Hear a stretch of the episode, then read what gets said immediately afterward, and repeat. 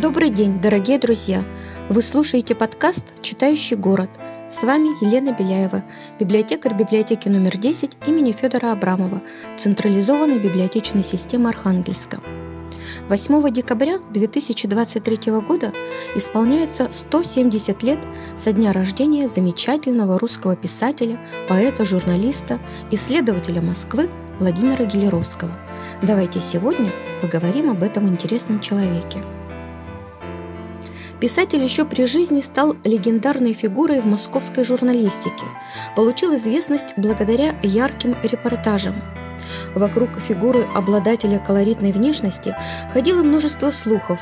Он сам поддерживал репутацию героя анекдотов и городских сплетен.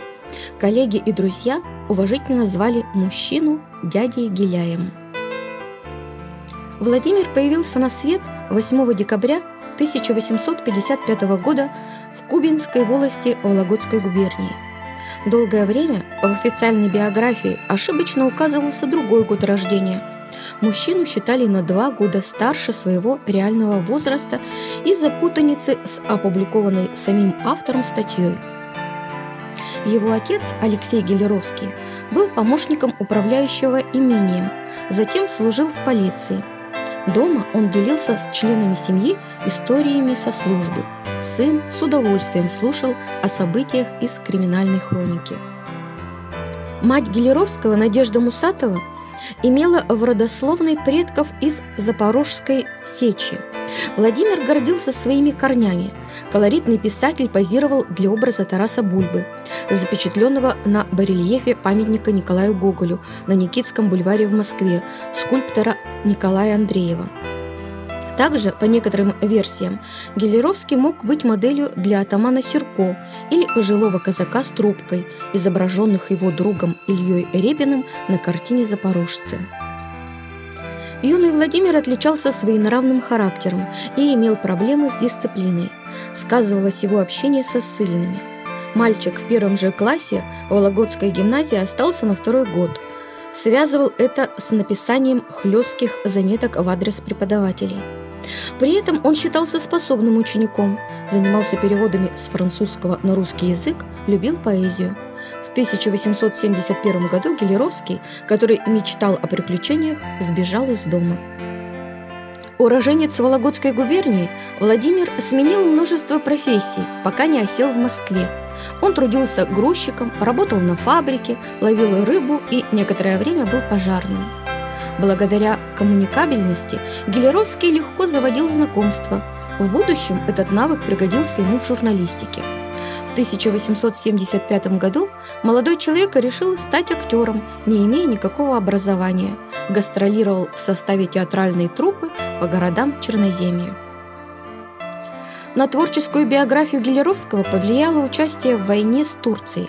На волне патриотизма Владимир бросил театр и записался в армию. Проходил службу на Кавказе, участвовал в боевых действиях. Молодой человек писал письма родственникам, описывал быт солдат и восхвалял силу русского оружия. Войну он считал продолжением своих приключений.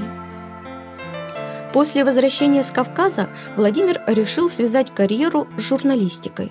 Мужчина стал репортером, отличался умением находить актуальную информацию, специализировался на криминальной хронике, выезжал на места катастроф и не боялся ходить в район Хитровку, где прятались беглые каторжники. Гелеровский умел находить общий язык с представителями разных слоев населения, писал лаконично и в то же время красочно. Вскоре за молодым талантом закрепилось прозвище «Король репортажей». Гелеровский также писал книги.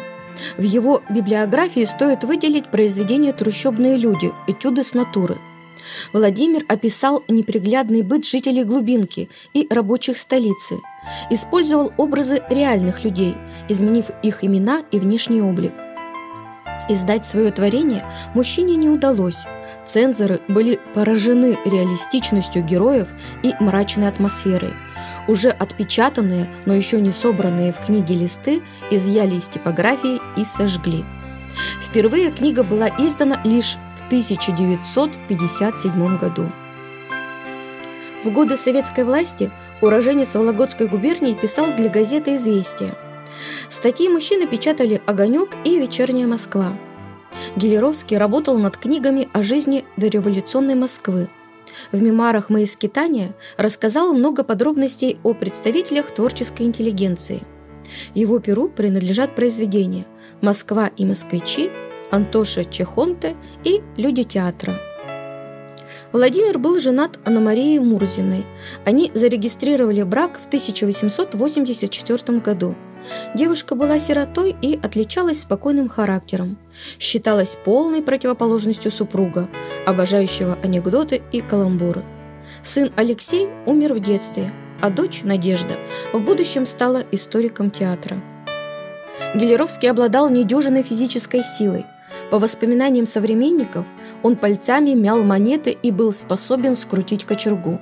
В молодости он трудился в цирке наездником, испытал на своей шкуре прелести работы бурлаком.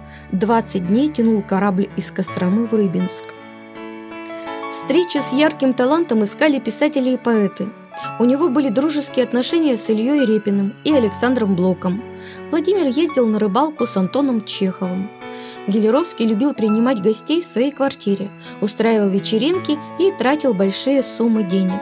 При этом журналист умудрялся быть всем должен, все его гонорары уходили на оплату долгов. В последние годы жизни Гелеровский имел проблемы со зрением. Он скончался 1 октября 1935 года в любимой Москве. Причиной смерти стало простудное заболевание. Писателя похоронили на Новодевичьем кладбище – на могиле установлен памятник работы скульптора Сергея Меркурова, высеченный из большого обломка метеорита. Колоритный Владимир Алексеевич оставил яркий след в истории российской журналистики и краеведения Москвы. Его образ периодически используют в кинематографе. В 2023 году вышла картина Карена Шахназарова «Хитровка. Знак четырех». Роль Гелеровского исполнил актер Михаил Пореченков – в честь драматурга и журналиста названы улицы в разных городах России. Его имя дали астероиду. В 2015 году в Вологде, где прошло детство писателя, открылся дом дяди Геляя, литературный музей и любимое место встреч для молодых авторов. Очень надеюсь, что сумела вас заинтересовать этим писателем, и вы захотите познакомиться с его произведениями поближе. А пока до новых встреч!